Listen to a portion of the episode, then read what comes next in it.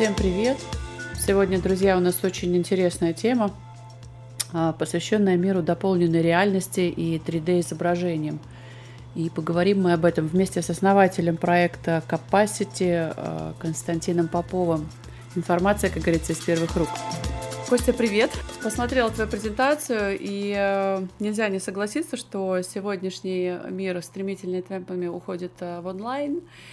И э, на своем опыте могу, в общем-то, и не только на своем, сказать, что роль э, плоских фотографий, изображений, будь то личное пользование или пользование в сети, э, уходит на сегодняшний день э, на второй план. И сегодня я как раз хотела поговорить с тобой о твоем проекте, э, который называется Capacity. Да? И спросить тебя о том, какую роль этот проект э, играет э, в изменении э, данном, данного статуса кво с плоскими фотографиями и вообще в мире 3D. Ну, на самом деле, я думаю, что плоские фотографии останутся, и они, возможно, перейдут просто в другой ранг, что если сейчас 3D у большинства ритейлеров дополняют как карточку товара, то плоские фотографии, они скоро будут дополнять те карточки, где 3D будет основным. Потому что фотографии все равно у них есть плюс, они лучше индексируются в поисковиках, то есть это должно пройти такое большое время, что поисковики, mm-hmm. скажем, фото, фотографии ставили, начали ставить на второй план, да, при индексации, mm-hmm. но, а больше добавили индексацию именно иммерсивного контента. Чему, кстати, двигается и Google, то есть уже можно индексировать 3D-модели, насколько я знаю, если заводить вот в их формате. То есть я думаю, что это такой вот путь поисковиков э, в сторону поисковиков будущего, где будет не просто вот текст и фото, ну и там видео, да, через, появилось какое-то время назад, а будут совершенно там разные форматы. Можно будет, наверное, контент и до полной реальности найти, почему бы mm-hmm. и нет. Mm-hmm. Поэтому я думаю, что в ближайшие там 5 лет, а, мне кажется, вот на первое место выйдет 3D, и мы недавно, например, беседовали с одним клиентом, они замеряли конверсию, и вот посетителю продуктовой странички давать 3D в качестве первого, получается, такого изображения, да, то есть он сразу начинает с ним взаимодействовать, то конверсия намного лучше. Ну, то есть ты сейчас говоришь о том, что визуально человек больше тратит время, когда предмет для него становится объемным, и э, неосознанно он становится больше вовлеченным и заинтересованным, и, ну, скажем так, дольше разглядывает этот предмет, что, соответственно, дает обратную связь э, продавцу о том, что данный продукт заинтересовал больше. Давай тогда побольше поговорим сейчас именно непосредственно о проекте. Что такое capacity и какую потребность э, клиентов э, вы решаете с этим проектом и каким образом. Да? То есть это больше все-таки на данный момент корпоративные, э, я так понимаю, клиенты, магазины. Да, да? мы непосредственно с самого начала фокусировались на enterprise компании, то есть э, работали с ритейлерами. Сейчас вот выходит мобильное приложение, и мы становимся ближе к народу фактически, да, то есть mm-hmm. начинаем ходить напрямую. Mm-hmm. Вот. Э, проблема здесь следующая. Когда мы шопимся в обычном магазине, мы имеем возможность посмотреть товар, разглядеть со всех сторон, там, повзаимодействовать с ним. Когда мы шопимся в сети, у нас есть ну, плоские изображения, видео, и нет возможности интерактива с объектом. И вот как раз именно иммерсивный контент, он добавляет эту вот возможность и заполняет некую пропасть да, между шопингом в магазине и шопингом в сети интернет. То есть и вот здесь вот находится платформа Capacity, mm-hmm. где просто создается контент, через нее интегрируется контент. То есть мы вот как выступаем как технологическая платформа, которая помогает решить проблему вот пропасти между онлайном и офлайном. Скажи, пожалуйста, а какая разница между вот 3D-изображением, когда ты видишь объект, э, ну, плавно, скажем так, с поворачивающимся, да, с каждой из сторон, ну, по, там, по, по часовой стрелке, да, неважно, а, mm-hmm. и э, видео, которое, в принципе, ну, тоже технологически можно снять вот так вот вокруг предмета, да, и получается как бы, ну, по сути, ну, ровно снять, и получается то же самое. Вот в чем эта разница? Разница именно в первую очередь интерактив. Mm-hmm. То есть в нашем формате человек может выбрать легко тот ракурс, который ему интересен. Mm-hmm. За счет кстати, повышается конверсия, потому что я перемещаю там либо мышкой, либо я свайплю, да, для, выбираю mm-hmm. именно интересно. В этот момент я могу увеличить да, mm-hmm. предмет. В mm-hmm. видео у меня нет возможности увеличения без потери качества, я могу только, может быть, растянуть эту картинку на весь mm-hmm. экран. Mm-hmm. Вот. Особенность нашей платформы, потому что когда мы увеличиваем как раз объект, у нас происходит стриминг под загрузка данных, и мы видим действительно вот то, что человека заинтересовало в потрясающем качестве, то есть он может разглядеть там швы, да, там оценить качество материала. Mm-hmm. Это действительно важно, потому что по фотографиям а, мы обычно имеем ну, 4, может быть, 6 ракурсов, mm-hmm. и которые не всегда соответствуют всем интересам да, пользователя. Вот, кстати, почему мы еще собираем и аналитику? То есть вот, важно добавить, что мы не только создаем контент, да, интегрируем, у нас есть целая аналитическая система, где записывается каждое взаимодействие пользователя с товаром, и таким образом мы можем выводить так называемые, я их называю, паттерны взаимодействия, при котором покупатель потенциально заинтересован в покупке. То есть у нас есть еще глубокая миссия у платформы на самом деле. То есть мы тоже изучаем как происходит вообще взаимодействие людей с контентом. На самом деле, как раз э, я хотела попозже об этом поговорить, но, как говорится, ты сам это начал. А, здесь уже идет действительно более такая объемная задача уже вашего влияния на мир э, через э, изучение, как я понимаю, да, поведенческих каких-то паттернов людей, покупателей, и считывая как раз эту аналитику, а, собственно говоря, вы можете уже влиять на их на выбор покупателя впоследствии, да, то есть как бы здесь э, сам покупатель задержать, ну, магазин, например, да, или ваш потенциальный или последующий э, клиент, э, получая данную аналитику, может уже сам выбирать э, в дальнейшем контент э, или, скажем так, структуру своего продукта, да, mm-hmm.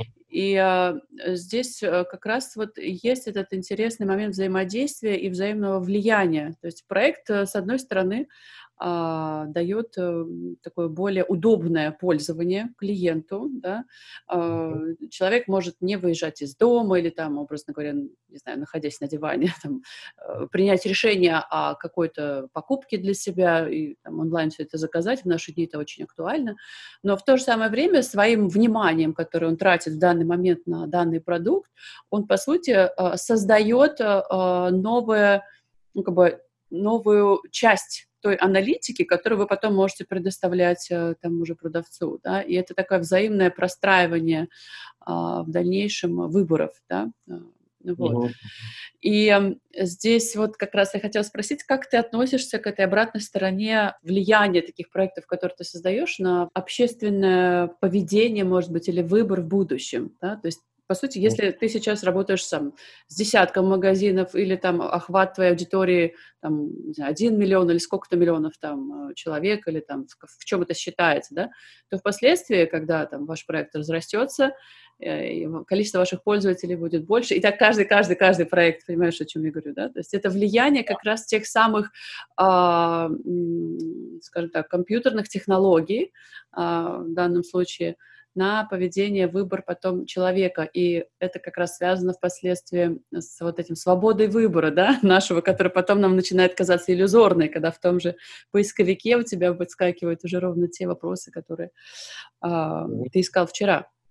Вот. Чувствуешь ли ты эту составляющую в своем проекте, или ты просто делаешь удобный контент? Не, на самом деле э, здесь мы подходим с точки зрения осознанного потребления.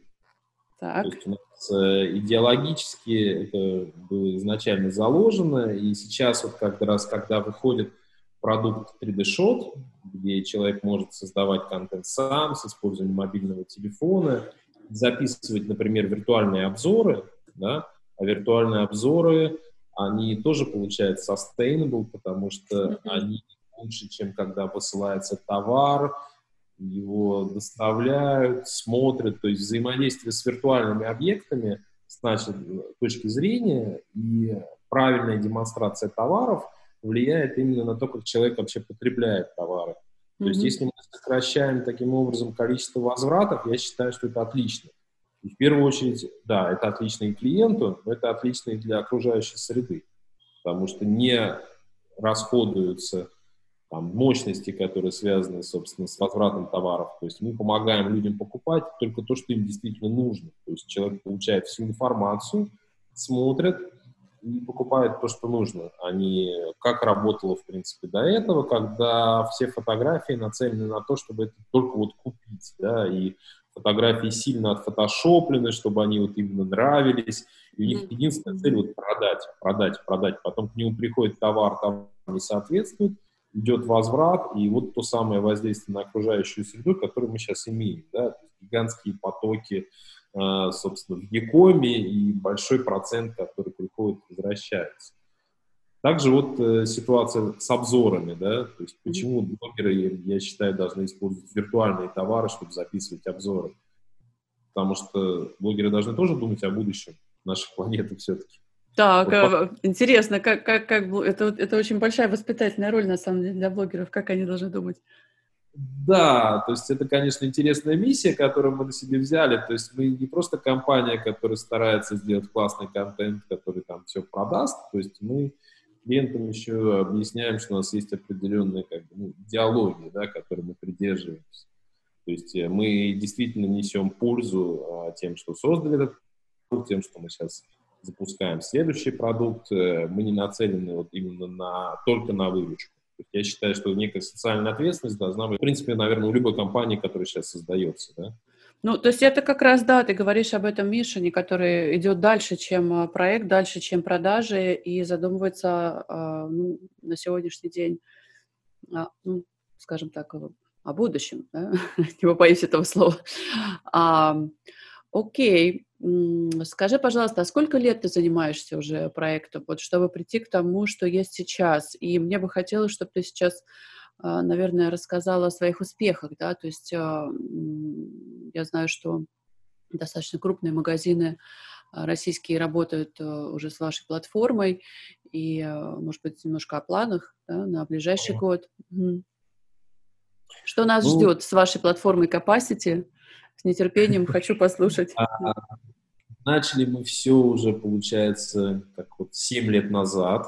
То есть в 2013 году мы зарегистрировали компанию в Америке, э, запустили разработку. У нас долгий был процесс R&D, э, мы разработали над алгоритмами. Э, за это время, пока работали над основными алгоритмами, успели сделать продукт для компании Intel, долго с американским офисом, сделали сканер там, человека, то есть у нас даже такие проекты запускались, сотрудничали с компанией Qualcomm, тоже с американской, и, э, собственно, вот в том виде, в котором сейчас есть продукт, э, мы запустили только в 2019 году. То есть вот та платформа, которая вот есть сейчас на рынке, которую все используют, э, когда появилась, собственно, и аналитика, это вот был запущен год назад.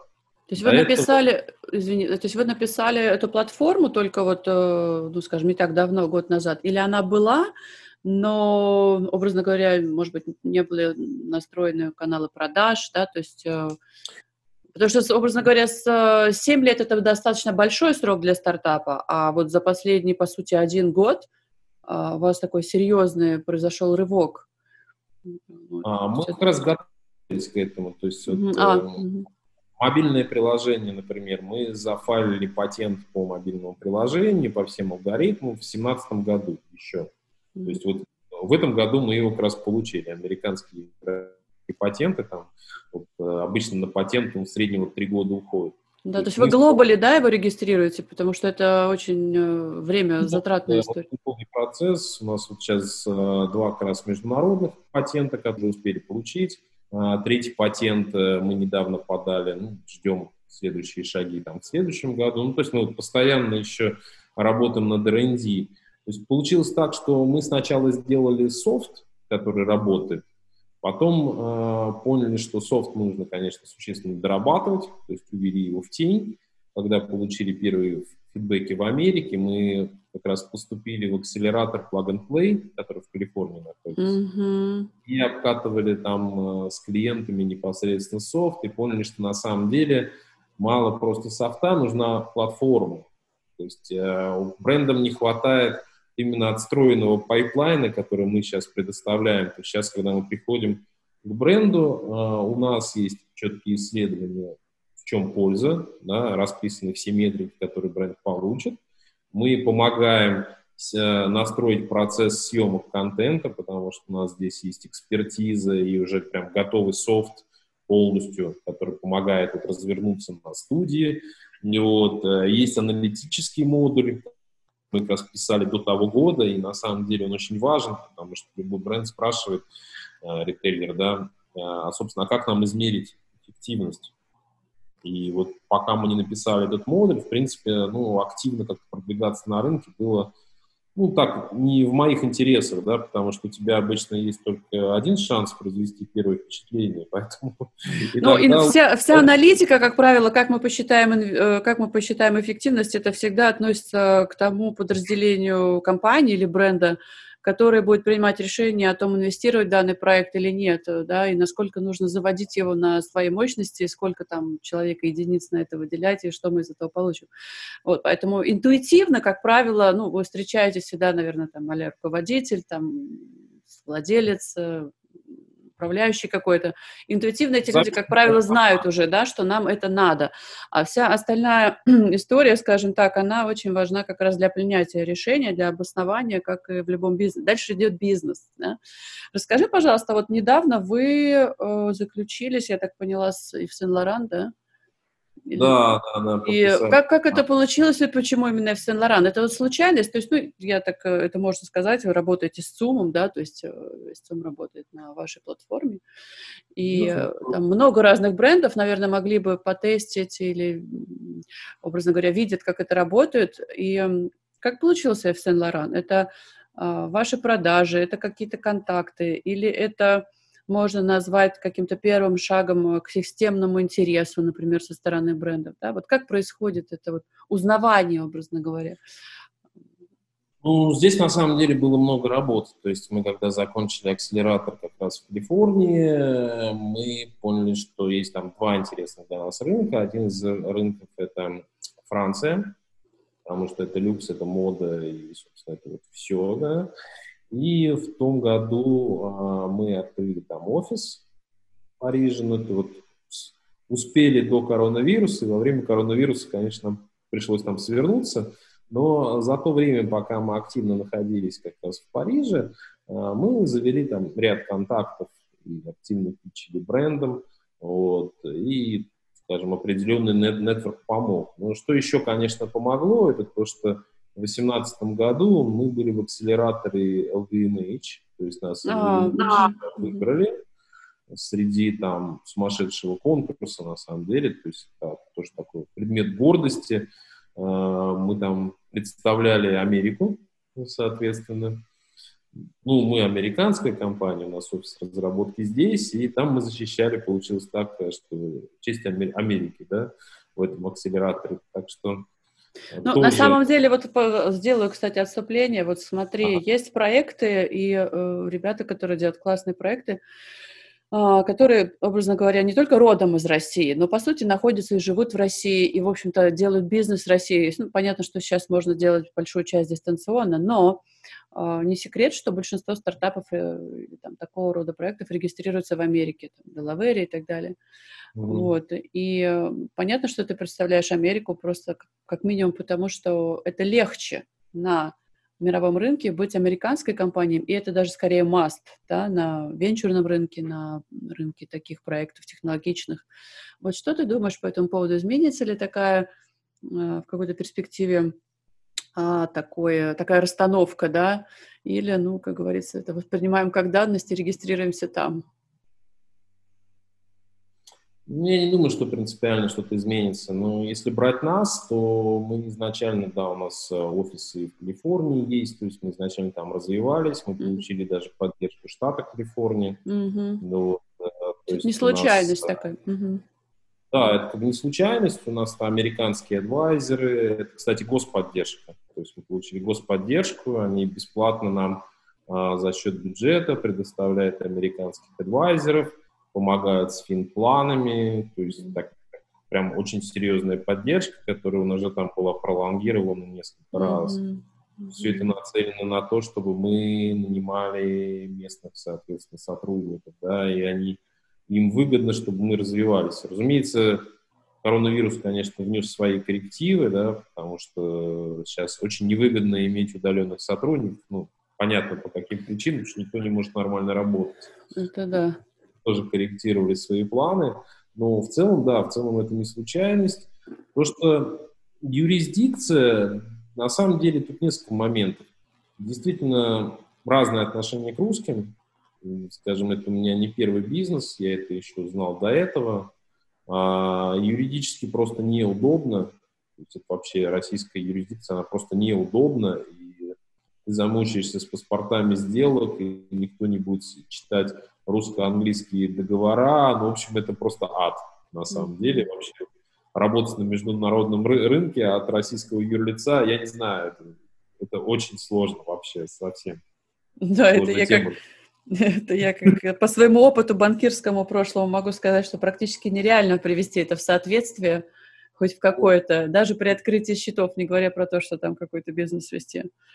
Да, поэтому у нас как бы такая холдинговая структура, то есть у нас и для Франции юрлицо регистрировалось, и вот в России у нас юрлицо, просто держателем является американская компания, где удобнее хранить и IP, и инвесторам эта история, она понятная, да, вот с точки зрения защиты их интересов, потому что для нас важно, чтобы инвестору было удобно, опять же.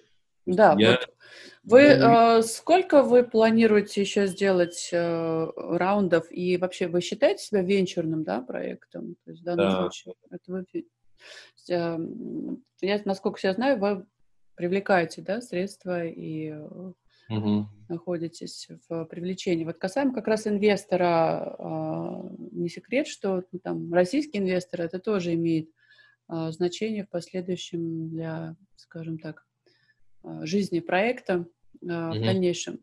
А, в данном случае вы больше ориентированы на российских игроков. Как, кто желательный был бы для тебя лично, как для основного владельца этого бизнеса? Ну, скажем так, тут, конечно, самая такая скользкая тема – это санкции, да, мы все ее знаем, поэтому Здесь определенные страны, они, конечно, могут быть закрыты, причастность к госденьгам ни в коем случае. То есть э, здесь, если в России брать деньги, то нужно очень аккуратно, чтобы не было следа, да. У отличников. Надо брать у отличников. Да, нужно брать. Вот, ты берешь, в принципе, у бизнесменов, и у них все чисто, и нету, скажем, какой-то такой вот непонятной известности, да, то проблем я не вижу. Потому что, да, банки американские делают, конечно, due diligence, разумеется, там всех там, акционеров так или иначе списки запрашивают, особенно после всех этих геополитических событий, это все стало еще хуже. Сейчас, э, когда Трамп, после Трампа стало все еще хуже в плане вот банков, если смотреть. Вот, то есть там, конечно, смотрят и желательно минимизировать количество российских инвесторов. Есть... Ну вот зато PayPal стал с биткоином работать. Очень интересно, потому что раньше они были очень агрессивны, негативны, поэтому мне интересна вся история. Вообще финансовый рынок, он, э, я думаю, что в ближайшие несколько лет будет очень интересным образом развиваться. А, я смотрела презентацию, изучала а, capacity, и э, ну, очень приятно, честно говоря, видеть э, такие большие, грандиозные планы на будущее. Но очень большую ставку ты делаешь на ближайший год-полтора. Ну, я так понимаю, что а, финалом это желательным таким является это продажа проекта стратегу. Ну, в принципе, это логично. Угу. А, за счет чего, ты думаешь, э, достичь таких, а, скажем так, кратных результатов за эти несколько лет? Ну, образно говоря, привлекая деньги сейчас, угу. да? Ну, понятен, да, вопрос? То есть какие планы, за счет чего собираетесь масштабироваться, расти и становиться тем самым желанным единорогом для любого инвестора и реализовать свои амбиции, планы, цели? Ну, мы на самом деле сейчас, э, скажем, начиная с enterprise, да, мы сейчас делаем такую небольшую реструктуризацию, в принципе, по линии бизнеса внутри компании, потому что enterprise сделки, они, разумеется, все долгие, это долгий процесс, это, скажем, вообще отдельный такой сегмент. Э, когда мы закончили мобильное приложение, у нас открывается новая дорога. Это дорога, собственно, к малому бизнесу. Mm. А это платформы Shopify, Magento и другие, да, которые сейчас на взлете. Потому что на самом деле малый бизнес – это та тема, которая нас интересует ну, практически всех. Да? Вот новые продукты для малого бизнеса и торговля через соцсети, достаточно как бы горячая тема. Плюс мобильное приложение нам дает возможность выйти на B2C сегмент. То есть, на самом деле, на тех пользователей, которые будут просто использовать его и для фанок, ну, как Инстаграм, я Ну, как я, например, да. Да, я, есть... я ваш просто, вот вы можете на мне, по-моему, изучать все поведение вашего будущего клиента. Кстати, да, я поделюсь э, так сейчас, что вот лично для себя я открыла прям вот такую нишу, а, как а, у меня есть маленький ребенок, и есть поделки его. Обычно, ну, как, я не знаю, у тебя, у меня, у всех на нас родители хранят наши рисунки, да, то есть какие-то mm-hmm. такие наши первые рисуночки, каракули, со всякими вот этими папа, мама, цветочки, монстрики и динозаврики который потом можно достать из какой-то папочки из дальнего шкафа и, в общем-то, посмотреть, как ты рисовал. Но а, ни одна фигурка, она практически не остается сохраненной, ну, тем более пластилиновой, да, то есть это... А, когда я просто взяла ватман и стала в 3D вокруг снимать и сохранять все эти а, в 3D модели в отдельной папке, ну, честно говоря, у меня, вокруг меня не осталось ни одного равнодушного человека, у кого есть дети, ну, у кого-то это натолкнуло, соответственно, на какие-то другие свои идеи. То есть я сейчас mm. говорю о том, что и этого нет, этого другой такой программы, насколько я знаю, не существует. То есть ты не можешь uh, вот так вот создать и, и использовать это как-то. А, вот, поэтому личное спасибо, это совершенно потрясающе. Вот, а по Нет. поводу, по поводу, да, того, когда вы собираетесь переходить вот на это B2C, ну, не переходите, скажем так, добавлять, да, эту, это, это направление, ну, на, на самом деле у нас здесь модель монетизации для B2C достаточно стандартна, то есть мы даем все бесплатно, но если человек хочет активировать э, там, про режим, там добавятся специальные фильтры, то некая денежка будет браться, да. Угу. Такая ну, вот логично, да. Угу. Да, за дополнительные возможности. А, у нас уже вот сейчас как раз пользователи, у нас же бета-версию можно скачать, тестируют, и я вижу, очень интересные вещи снимает, кто-то в поездку отправляет, снимать какие-то памятники, да, там памятные места интересные, то есть э, видит памятник, можно обойти, снять, там, пришел в музей, там пушка стоит, человек обошел, там, снял пушку, или какой-то интересный автомобиль. То есть получается, что вот обычные пользователи, они используют тот же функционал, что, например, автодилеры, с которыми мы параллельно общаемся. Только автодилеры это будут платить деньги, чтобы проинтегрировать на свой сайт, использовать для бизнеса, а обычным пользователям мы отдаем бесплатно, просто если они там сактивируются за 5 долларов. Ну, отлично. Mm-hmm. Вот. Mm-hmm. То есть э, наша команда, она сейчас больше фокусируется именно по разработке на мобильные приложения, потому что enterprise продукт готов. И вот в моих планах потом enterprise бизнес, почему мы сейчас, собственно, и делаем такую реструктуризацию внутри, да, вот, что enterprise бизнес, большинство продаж делать через интеграторов. То есть те компании, где есть уже налаженные связи, мы сейчас хорошо запаковали продукт уже под интеграторов, чтобы могли делать продажи другие компании, не мы. мы сейчас в enterprise отстраиваем партнерскую сеть, вот, а сами идем в массовый сегмент. То есть mm-hmm. вот такой вот план у меня по развитию. Вот. А предыдущий вопрос, почему, собственно, два года, да? Да, вот. по поводу вот увеличения стоимости бизнеса кратного такого, да. Угу. Да, то есть на самом деле, вот если это приглядеться, в этом году, да, пошел, ну, во-первых, из-за коронавируса, да, пошел бум онлайн. принципе. То есть digital, онлайн, он там ну, я думаю, я думаю, что это должно быть, наоборот, супер успешно, да, то есть могут, с одной стороны, вести трудности, скажем так, э, сложности в найме персонала, каких-то таких э, передвижениях, офисах, ну, как, собственно говоря, у всех, но касаемо развития в целом проекта, мне кажется, что это один из выигрышных э, сегментов однозначно, да. которые попадают под плюсы от коронавируса. А плюс еще до этого, да, то есть вот как мы знаем, и Apple, и Facebook, они готовят очки. Да, то есть в этом году там Facebook, например, уточнял сроки, когда будут очки до полной реальности. То есть если посмотреть между VR, который был до этого, который не взлетел для массового сегмента, потому что никто не готов дома ставить какое-то дополнительное оборудование, шлем, там, еще что-то. То есть это просто Кстати, у меня был вопрос по поводу VR, то есть это что, можно констатировать, что он не взлетел, VR, как таковой? Ну, если я вот, э, то есть, скажем так, когда мы начали э, работать с VR, именно, с, я говорю про ритейл, да, ну так, что мы называем VR? VR это когда ты одеваешь специальные очки, ну, всем понятно, да? Да, и они и, и только, и только, да, благодаря им ты видишь, как бы, ну, некий да. да. Контент, который продает себе уже те, кто восстанавливает туда программу. Угу. Да, и оказалось, что основная, собственно, проблема, то, что люди, они не готовы закупать это оборудование. То есть мало у кого есть специальный игровой ноутбук дома, да, там требуется все-таки скорости, а потом до полной реальности она построена на том, что мы не сидим на месте, то есть в чем смысл? Мы перемещаться должны в этом мире ходить. То есть изначально VR был как раз именно такой, что в комнате ты должен выделить там квадрат, ну, предположим, там 2 на 2 метра, да. Вот. Теперь мы возвращаемся к нашим квартирам и квартирам большинства людей. И давайте вот, не знаю, с ребенком дома выделим квадрат 2 на 2 метра и поставим эти какие-то станции, в рамках которых можно ходить, только чтобы виртуально пошопиться.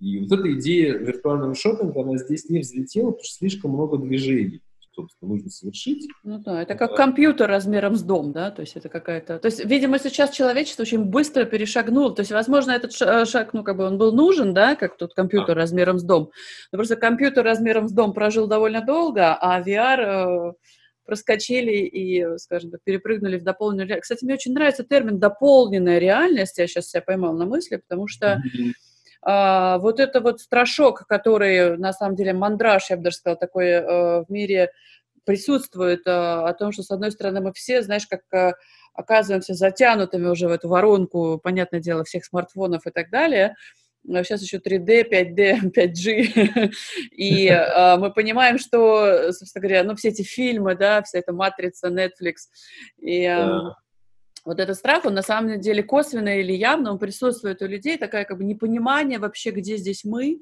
и э, а, все-таки вот это слово «дополненная реальность», оно как-то вот очень э, ухо, э, скажем так, э, ну, слух ублажает, потому что все-таки там есть слово «реальность».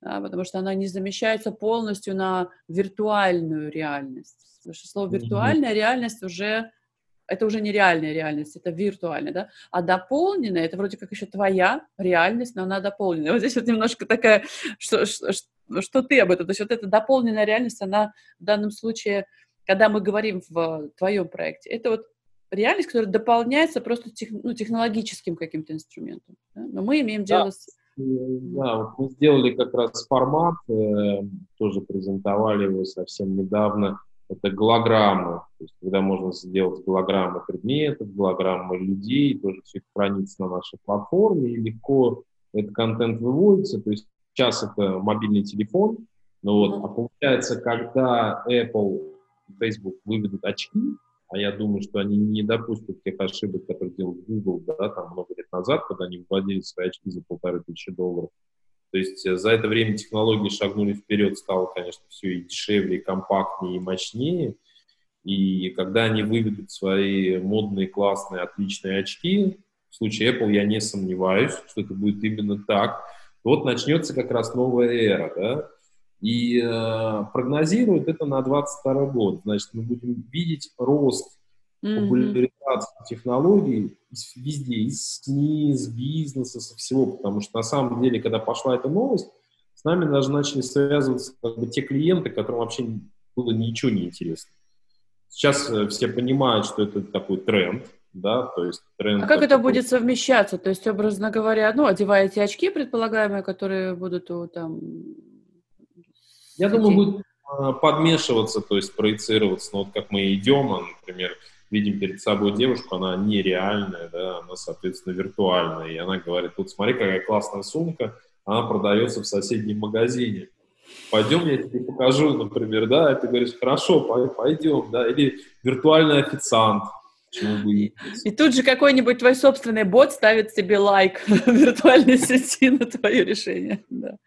Это немножко как в сериале «Черное зеркало», конечно, там много таких моментов, да. Но что делать, если человечество к этому движется, то есть в сторону, собственно, цифрового мира, который будет дополнять наш реальный мир.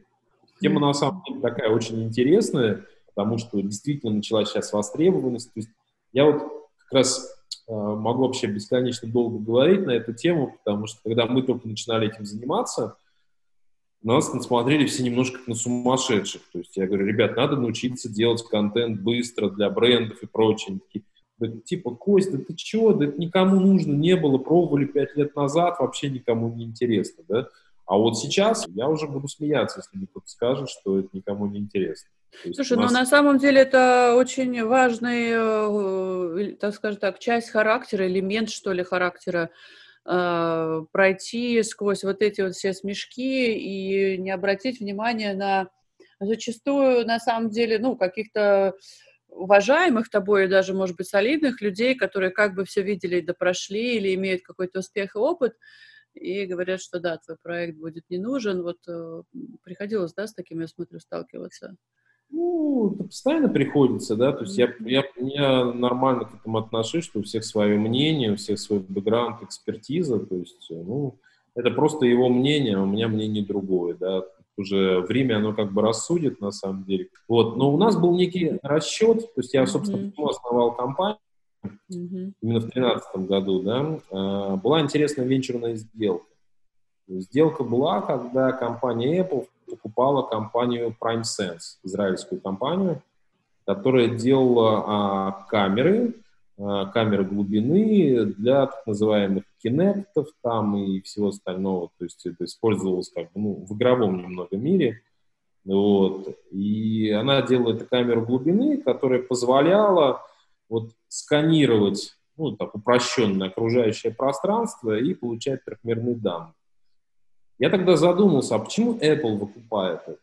Mm-hmm. Значит, скорее всего, это будет встроено в телефоны. То есть, ну вот, все-таки это основной продукт. Зачем это встраивать в телефоны? Значит, будет потребность, соответственно, в 3D. Все-таки что первое перейдет в 3D, да? Я думаю, что покупки, потому что материальный мир, он важен для всех, да? Там, то есть товары, недвижимость, то есть то, что нас окружает, потому mm-hmm. что Предметы заканчиваем... необходимости, да. Угу. Да, да. Мы заканчиваем работу, идем шопиться, да. То есть так или иначе мы взаимодействуем постоянно с какими-то продуктами. Иногда вот. мы даже не, не уходим с работы и шопимся. Да, сейчас вообще. Абсолютно невзаимоисключающие вещи благодаря capacity в том числе. Скажи, расскажи, пожалуйста, про команду, вот э, про команду. Я смотрю, что вот как бы и это очень важно, да, то есть у тебя абсолютно аналитический подход, то есть я смотрю, что э, здесь не просто, о, классно, все сейчас пошло в виртуальную реальность, было бы здорово создать такого робота и так далее. Нет, то есть э, очень э, такая здравая аналитика, а, подкрепленная знанием, скажем так, ситуации рынка, и это отдельно, отдельная такая составляющая, которая зачастую приводит к запланированному успеху а не случайной mm-hmm. везухи, скажем так. Вот. И э, кого ты выбрал к себе в партнеры? То есть э, с кем, э, кого ты берешь? То есть есть ли у тебя партнеры, которые ты рассматриваешь как равные, или это команда, которую ты собирал уже под отдельные задачи, ну, скажем так, для выполнения каких-то функций? И это российские ребята, или это какие-то больше все-таки э, иностранный микс? Не, ну, российские ребята, то есть э, на самом деле компанию мы делали вместе вот с нашим техническим директором, с которым я до этого еще работал а, по игровым проектам, когда мы делали разработку под игровые приставки и под все остальное, то есть вот все с Александром как бы мы до этого работали, там много прошли всего, поэтому это тот человек, которому я полностью доверяю, и мы как раз тогда решили сделать такой пивот из э, игрового мира в сторону вот именно софта, который потом пригодится в будущем. Да? То есть такой был смелый шаг, но я посчитал, что это правильная тема.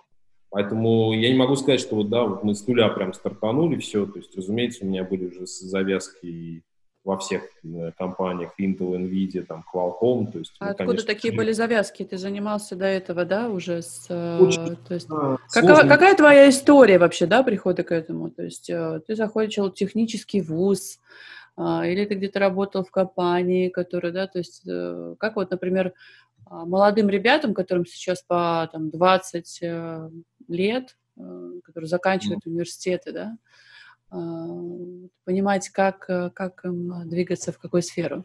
То есть понятно, что для предпринимателей там лет там, 40-50 а, образно говоря, двигаться твоим путем это невозможно, может только проинвестировать с тобой и пойти рядом вместе, да, если позволяет, собственно, вера а, к этому. А для, скажем так, более молодых ребят, там, лет 20, это может быть очень даже интересным кейсом, да, то есть вот как ты к этому пришел. Потому что твой выбор, он, он основан действительно на таком очень структурном опыте. Ну, скажем так, меня просто, наверное, с детства интересовали технологии, ну, mm. мне не 20 лет, поэтому, конечно, в то время технологии были совсем другие, но когда вот появлялись там первые компьютеры, там, не знаю... Те 300... самые размером с дом? Ну, вот такие были, да, в принципе. То есть я помню, к отцу приходил как раз на работу, и там были очень такие странные мониторы, и старые-старые IBM стояли, то есть это, конечно, так, такое было время. Потом, когда появилась первая компьютерная графика, я просто сам стал, э, ну, на, конечно, таком, на любительском уровне пытаться что-то программировать, да, Basic там изучил, потом язык C изучил, потом, mm-hmm. в принципе, могу, наверное, изучить э, любой язык, там, и ассемблер и прочее, то есть э, мне, в принципе, стало интересно что-то делать там самому, то есть, наверное, от этого начало расти, что я что-то делал сам, и потом мне захотелось куда-то перешагнуть, какой-то следующий шаг сделать, вот. Так я подумал про что? Ну, про что может парень подумать? Про игры, да, фактически. То есть это, конечно, мечта такая была, тогда игры, конечно, совсем другого уровня, там, качества. Но да, вот ползущие думал, змейки, вот эти поедающие, да, чего-то? Или как да, их называют? Тетрис, да? Тетрис, что такое? Да, но потом появилась первая трехмерная графика, там у меня был ну, такой определенный жизненный там, перерыв, потом через пару лет я уже вернулся, смотрю, там уже трехмерная графика и прочее, я думаю, так, а почему бы не сделать? И вот погрузился в этот мир, собственно, разработки, начал искать единомышленников, там, нашел. Вот здесь, на самом деле, мне кажется, ключевая история и проявляется, а, потому что вилка между тем, а почему бы не сделать, и между тем, а дай-ка я подольше поиграю в это, это, в общем-то, очень большая разница. То есть засесть играть в чужую игру или пойти да. создавать э, свою, вот это и есть, мне кажется, такое ключевое решение? Ну, ну да, то есть на самом деле я вот всегда за самообразование. То есть мы вот также людей ищем к себе в команду. То есть я... Мы никогда не используем хедхантеров, например. То есть вообще не работаем с агентствами, ни с кем. Мы сами собеседуем, стараемся найти тех, кто что-то делает без себя, да, у кого какие-то были проекты. Может быть, он даже не работал в каких-то крутых компаниях. То есть мне на самом деле неинтересно брать кого-то из суперизвестных компаний, потому что они уже могут быть достаточно, ну, как сказать, в чем-то ленивы, да, потому что у них в чем-то может быть совсем спокойный руководитель, а когда ты берешь именно в развивающийся стартап, то есть несмотря на количество лет, он все равно развивающийся, должно быть немного другое мышление и другое мышление у команды, то есть она должна быть более энергичной, да. Любознательной. Да, поэтому выбирая между супер классным там резюме и человеком, который придет и скажет там, знаешь, я не работал нигде, ни в Мейле, ни в Яндексе, нигде, ну вот смотри, я сделал для себя то-то, то-то, то-то. Вот если мы посмотрим, что человек для себя что-то сделал классное, я дам вот ему предпочтение, потому что он заряжен, ему это действительно тема интересна, его не нужно будет из-под палки куда-то гнать, потому что самому, самому интересно вообще двигаться там, и развиваться, там, расти. Ну, потому что, ну, в принципе, я сам с этого начинал, да, то есть я был все время, я, я остался на самом деле там, несмотря на то, что уже не 20 лет, как бы, то есть я все время заряжен тем, что я делаю, потому что когда тебе нравится, как бы, что ты делаешь, у тебя всегда энергия это делать, да, то есть ты встаешь с позитивом, говоришь, классно, новый день, супер, там, пять встреч, отлично. Mm-hmm. Все, mm-hmm. готов. Со всеми там все прочее, там здорово приезжаешь, рад, что в офисе ребята здорово там есть с кем там обсудить, там, что запустить, да, ну и каждый релиз это как некая внутренняя победа, да, то есть mm-hmm. тебя стимулирует, в принципе, по жизни, там, подписали, и в Сен-Лоран отлично, там, Samsonite использует нас, да вообще супер, там, я mm-hmm.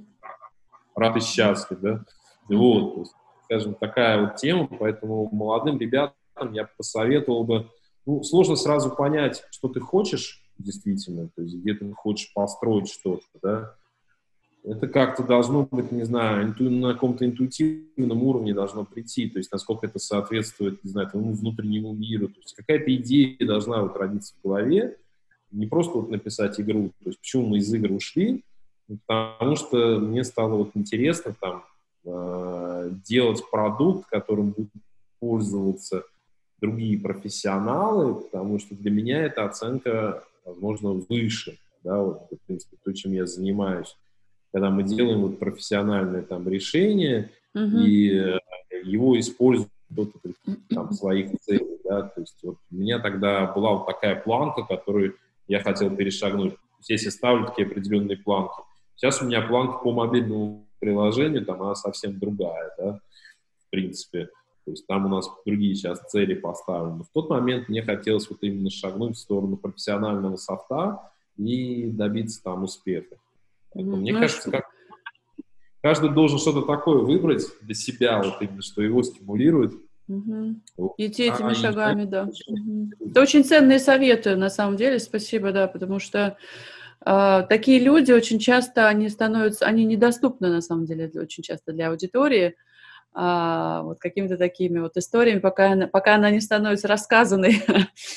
да, смотри, вот а, у тебя у самого а, есть а, детки, и мне кажется, что это мое личное на самом деле мнение, что, э, скажем так, тот проект, которым ты сейчас занимаешься, чуть более экологичный с точки зрения ну, социальной составляющей, э, mm-hmm. потому что гейминг, ну, образно говоря, э, ну, как бы структурировать время подростку, сколько и во что ему играть, какие существуют игры, да, это вопрос выборов тоже. И не знаю, вот такой вопрос к тебе, как человек, который занимался этими играми, да, не подменяет ли, ну, наверное, подменяет все-таки, да, вот где эта грань, а, когда ты играешь в эти игры, и а, это может э, влиять в том числе на вот эту свободу принятия тобой твоих решений, да, о том, что нравится тебе, что можно сделать. Или наоборот, вот эти компьютерные игры, они как бы расширяют твой имаджинариум и могут вполне как бы помогать, да, например, тому же молодому поколению а, ну, идти куда-то, расширяться, да, быть где-то. Я сейчас не говорю про саму а, структуру, а, работающую на создание этих игр. Да? Там понятно, там бизнес а, как бы создает себя, ты работаешь в этом бизнесе, продвигаешься внутри этого бизнеса, несешь больше широкой компании, то есть ты можешь ответвление туда какое-то. То есть когда ты как бы внутри процесса, ты в бизнесе, ты в структуре, да. А э, людей, которые как бы этим не занимаются, а являются этими геймерами, да, то есть это уже целая mm-hmm. такая история. То есть э, вот это э, риск погружения в сеть э, на сегодняшний день. И именно э, я сейчас, наверное, говорю про будущее поколение, потому что, мне кажется, у людей а там 30-40 лет на сегодняшний день все-таки есть какие-то такие грани свои, потому что мы в своем детстве еще бегали ножками, играли ручками, писали тоже ручками и так далее. Вот что ты думаешь об этом, вот э, как отец, да, и как, собственно говоря, человек, который э, ну, профессионально был погружен в эту гейминговую историю, как создатель даже? Ну, наверное, я все-таки к этому отношусь больше как э, к entertainment. Если mm-hmm. это entertainment, то что альтернативно еще может получить ребенок, как бы равнозначное, что может его от этого отвлечь, да, либо хотя бы как-то он, чтобы само э, себя ограничил. Но я помню себя, то есть, конечно, когда это все было для меня новое, новое, новое, я там просто засиживался, не знаю, в Quake, Doom, там, у меня цель пройти, и все, и до свидания, я сижу, и у меня вот такие уже глаза. Там. То есть был такой период, и, в общем-то, не критично. Мы видим, ну, что да. человек выжил, выжил в Думе. Да, я выжил, выжил. Э, Прошел все уровни.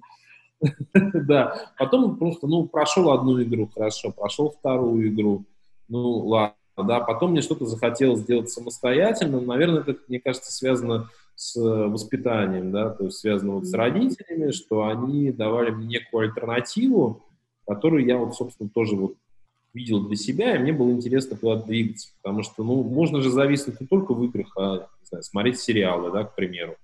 То есть там, да, давайте посмотрим 10 серий подряд, да, вот тоже человек завис, соответственно, посмотрел 10 серий, с такой головой вышел. То есть здесь такая сложная тема, но вот у меня старшая дочка, она тоже зависала некоторое время в играх, в мобильных, потом mm-hmm. в какой-то момент просто надоело. Mm-hmm. Тут, кстати, интересный вот момент вот, э, с молодым поколением. Может быть, даже мы больше играли.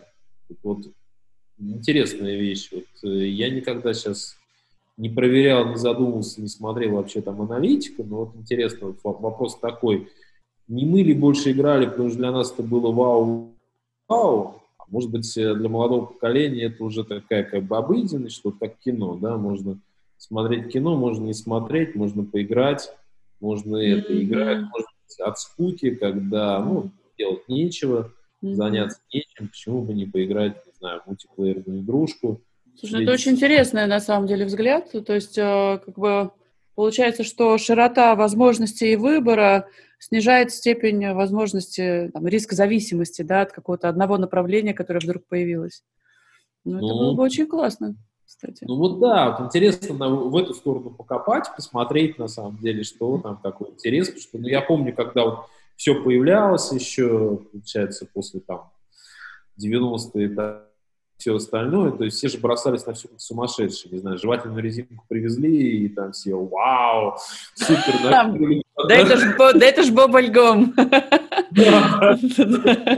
Может быть, также игры, я помню, мы на дискетах там что-то, о, есть новое, классно, супер, там все играешь, играешь, играешь, ее в пятый раз проходишь, потому что просто ничего нету, а хочется вот как-то вот приобщаться, да. Ага. Мне кажется, просто все меняется с каждым поколением. Сложно сказать, что будет наших детей, детей наших детей. Может, ну, так, это игра там, ну окей. А вдруг игра просто станет частью жизни, например. То есть будут, не знаю, игры в дополненной реальности популярны. Ну, вот да, вот э, в недалеком будущем мы об этом знаем. Э, Кость, да. Э, хочу поблагодарить тебя за такой емкий, на самом деле, интересный разговор. И от себя хочу пожелать в ближайшем году да, реализовать э, все задумки, э, которые у вас прописаны для себя в том формате, в котором хотелось бы, да, то есть будь то инвестиции, это свои какие-то планы, расширения и клиенты. А я буду тогда планировать next level и через годик – запишем с тобой еще один подкаст э, с большими успехами, да, и уже будем обсуждать, э, э, как приложение интегрировалось в жизнь миллионов людей. Отлично вот. вам. Спасибо. Ну, все, тогда, тогда до встречи в эфире. Пока.